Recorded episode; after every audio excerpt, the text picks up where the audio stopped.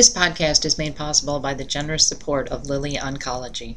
Hello, and welcome to the BreastCancer.org podcast. I'm Jamie DePolo, senior editor at BreastCancer.org. We're on location at the 2019 American Society of Clinical Oncology annual meeting in Chicago.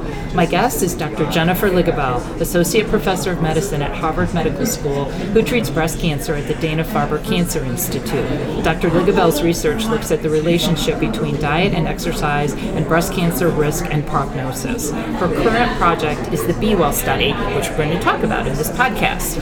So, yesterday at the conference, Dr. Ligibel presented information on the Be Well study, and it's looking at connections between exercise, sleep, diet, weight management, and health and wellness outcomes in women being treated for breast cancer. Dr. Ligibel, welcome to the podcast. Thank you so much. So, to start, uh, let's talk about the Be Well study. Can you tell us how it came about, where where the progress is so far, what you're doing with it? Sure, absolutely. So, we know from very large studies that observe women that weight at the time that a woman is diagnosed with breast cancer is linked to her risk of recurrence and her ultimate survival rates from breast cancer. There have been now more than 100 studies that have shown that when women are heavier when they're diagnosed, they seem to have a higher risk of recurrence and mortality from breast cancer. And so, what we wanted to figure out is can we change that by helping women to lose weight after they've been diagnosed with breast cancer? So, the Be Well trial is also called the Breast Cancer Weight Loss Trial, is a large trial. It will enroll more than 3,000 women across the United States and Canada and look at the impact, the effect of a weight loss program in these women. So, women are randomly assigned to one of two groups. One group gets a health education program with information about nutrition and physical activity, and then the other group gets that program plus a coach to help them lose weight through a two year telephone based weight loss program where the patients work with the coach over the phone uh, on topics about diet and exercise. So the goal is to get people to consume fewer calories, to eat a healthier diet, and to exercise more. Okay. And the women in the study have been diagnosed with early stage disease, is that correct? And no metastatic? Yes. So this is a study that is aimed at women with stage two and three breast cancer. Um, we had to choose a more limited overall group of women with breast cancer because the study it, you know, the wonderful thing about breast cancer is that so many women are diagnosed with stage one breast cancer, and the survival rates from that are phenomenal. People 98% of people at five years are still doing really well, and that's terrific. We would like to bring the other stages up to that level as well. And so that's why the study is limited to women with stage two and three disease, where there's a little bit higher risk of recurrence. And it is just women, no men. It is just women. There is some emerging evidence that weight may also be important in men, but it's not very well established. And so we really wanted to start with the very first trial that's ever looked at the impact of a weight loss program on recurrence in breast cancer with the group that seemed to be at most risk by virtue of their weight. This is also the reason that the study enrolls women with estrogen and progesterone receptor positive cancers and triple negative cancers, but not HER2 positive cancers because there's not as much evidence that weight is important in that group. I think a healthy lifestyle is important regardless of what kind of breast cancer you have, but we're really trying to follow where the evidence is in this trial that's trying to test a very new form of breast cancer treatment in terms of its effect on recurrence. Okay, excellent. Um, I noticed in your presentation yesterday that you said you had enrolled women from every state except from Wyoming. So if we have somebody out there listening in Wyoming, how could that person get involved with the study? Does she have to talk to her doctor? Does her doctor have to talk to you? How does that work? Thank you for that question. We really want the study to be as representative of all the women who are treated in the United States and Canada as we are able. Um, and so we were very, very excited when the day after the study opened, the first patient came onto the study. And within the first year, we had about 40 different states with patients in them two and a half years in, we have all of the states, even Alaska and Hawaii, other than Wyoming.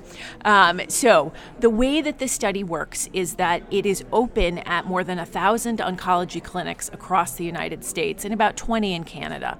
And so for a woman to participate, she needs to talk to her doctor. She can also go to the clinicaltrials.gov website where there is a list of all of the clinics that are participating and she can see if there's a clinic close to her house. And I assume there are clinics in Wyoming, it's just that nobody's enrolled in. Yes, there are some clinics in Wyoming.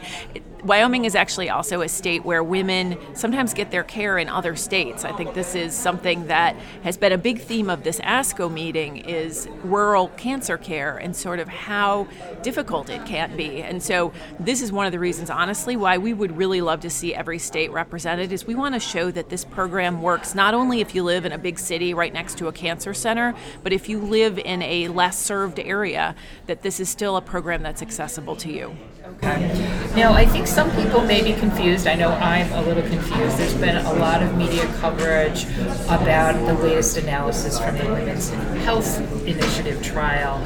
Um, so it seems like there are other studies that have looked at some interventions, like a low fat diet. Um, I asked Dr. Chlebowski this morning about exercise. He said that's a later analysis.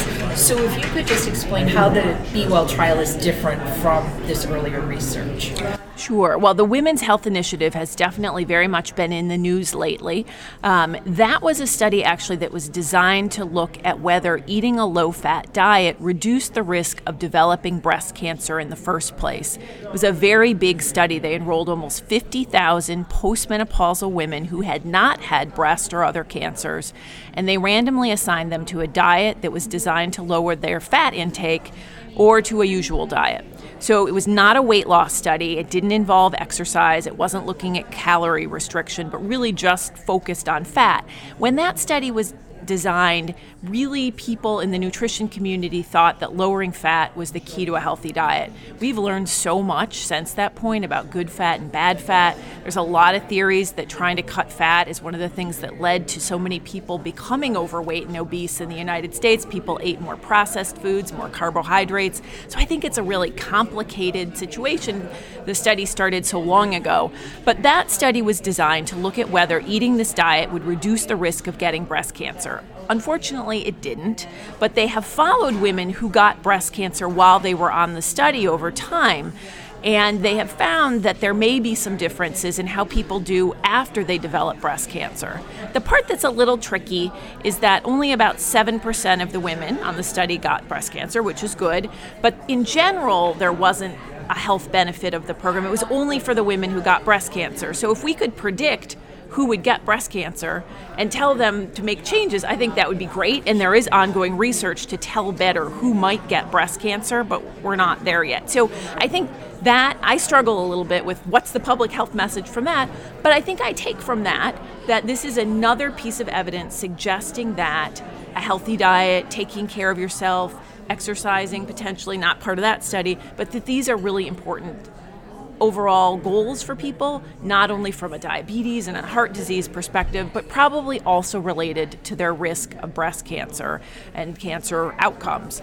So I think, you know, the studies that have been done before, and there have also been two studies that enrolled breast cancer survivors like Be Well, and both of those studies also focused on lowering fat. They were designed around the same time as the Women's Health Initiative.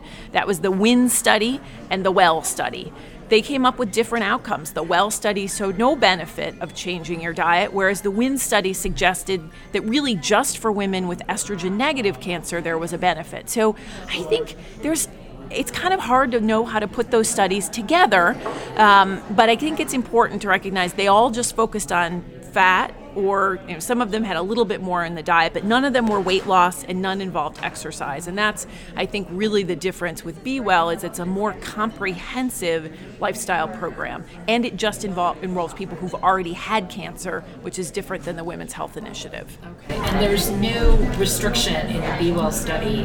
I believe in part of one of those studies, like the women had to be overweight to begin with, and then they were looking. No, no. So in Be Well, you have have to be have a body mass index of at least 27, which is in the middle of the overweight range. In none of the diet studies, there was not a weight requirement in any of those studies.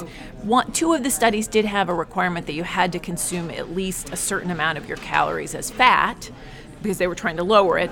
One of the studies didn't have any diet criteria. They kind of felt like you could always have a better diet, which is probably true. Um, but no, so Be Well is the only one of those studies that has actually had an eligibility requirement that you have some weight to lose. Okay. And there's no age restriction for. Anyone, any woman who's been diagnosed with those particular types of cancer. You have to be at least 18. Hopefully, there are not a lot of, of younger women, but yes, it's it's both pre and postmenopausal women, which is different than the Women's Health Initiative was only post menopausal women. Okay. Okay. Thank you.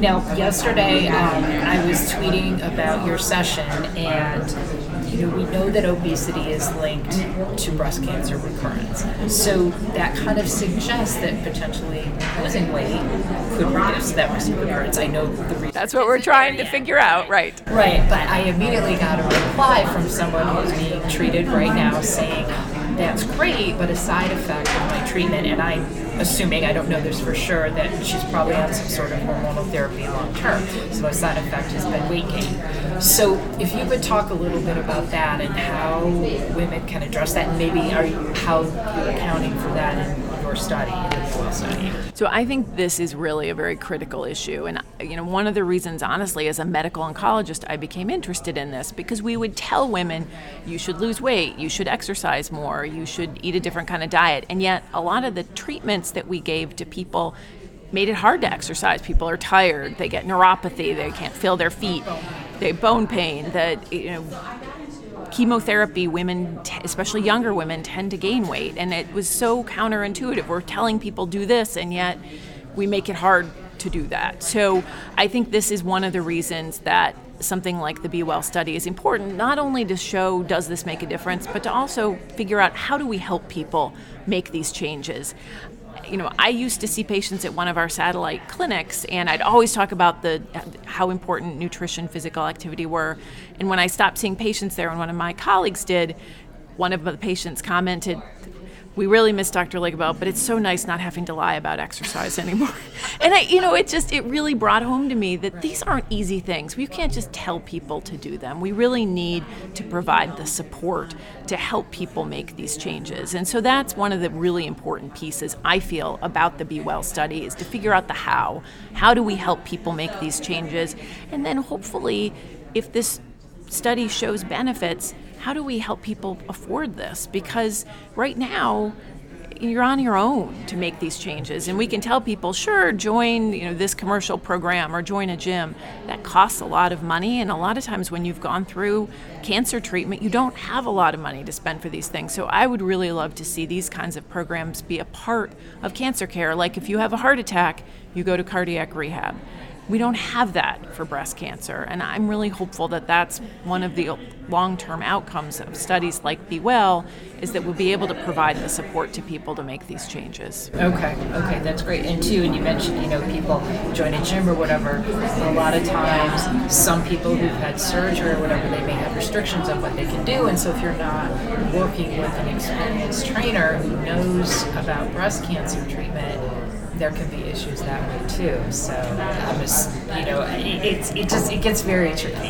It's tricky. It definitely is. Walking's always good, um, but I, you know, I think that is like people don't know what's safe and what's not safe. And I think you know when it comes to diet, goodness, there are so many contradictory things that you read in the newspaper. You know, one of the things we really want for everybody in the Be Well trial, regardless of what group they're in, is to get more evidence-based information about what is a healthy diet what is good exercise you know what that i read about is real and what you know when something happens in a yeast or a mouse and gets a headline and people start to think they should apply it to themselves it can create real problems especially because you can read two things that seem to directly contradict each other. So i think you know we really need to get good evidence based information to people about what they can be doing to help themselves. Okay, and last question. You know, women maybe in treatment, that's very draining emotionally, physically. Then they're told, okay, you need to change your diet, you need to lose weight, you need to exercise more. Can be very overwhelming. Um, if someone said, I can do one of those, is there like, is there some place you would recommend somebody start? Like maybe I don't know, is it diet? Is that good, or is it maybe just walking a half an hour more per day, or what? You know, where would if someone said I can only do one thing, where would you tell them to start? So I think it kind of depends on where they are in their treatment trajectory. So for me, for people that are just starting treatment, what I tell them is staying active is probably the most helpful thing they can do. And it's so counter to what we used to tell people. You're getting chemotherapy, you should rest. I never tell people that now because we see that being inactive during treatment is one of the biggest predictors of gaining weight and it contributes to fatigue and you lose a lot of muscle mass. So if I'm seeing a patient who's starting therapy, I always tell them the most important thing that you can do for yourself is keep walking. If you usually run and you don't feel like you can do that, walk. Even if you don't usually walk, try to go around the block a couple times a day. Start small, but if you can keep yourself active through therapy, you're going to be much better off than if you spend six months on the couch and then are trying to get back to where you were. It can be really hard. For somebody who's post treatment and really wants to tackle weight gain or you know they're starting to gain weight, I focus on diet because there is no doubt that diet is what drives your weight more than anything else. Exercise can help you keep weight off, but if you don't change your diet, you won't lose weight. Okay. So that it's actually losing the weight, not necessarily the body composition, or is that something that? That is something that is a really excellent question, and Be Well will provide a little bit of information from that, but not a lot. It's it's a hard thing to measure body composition in 3,000 women, but there are some really nice studies, smaller studies going on, really looking at how some of these types of exercise, especially, can help prevent loss of lean muscle a lot of times when people get chemotherapy, they lose their muscle and they gain fat. So even if their weight doesn't change, their body composition does. And so that's another thing that really needs to be kind of explored. And we don't know as much about the connections between body composition and breast cancer. Thank you very much. I appreciate your insights. You're welcome. Thanks for your time.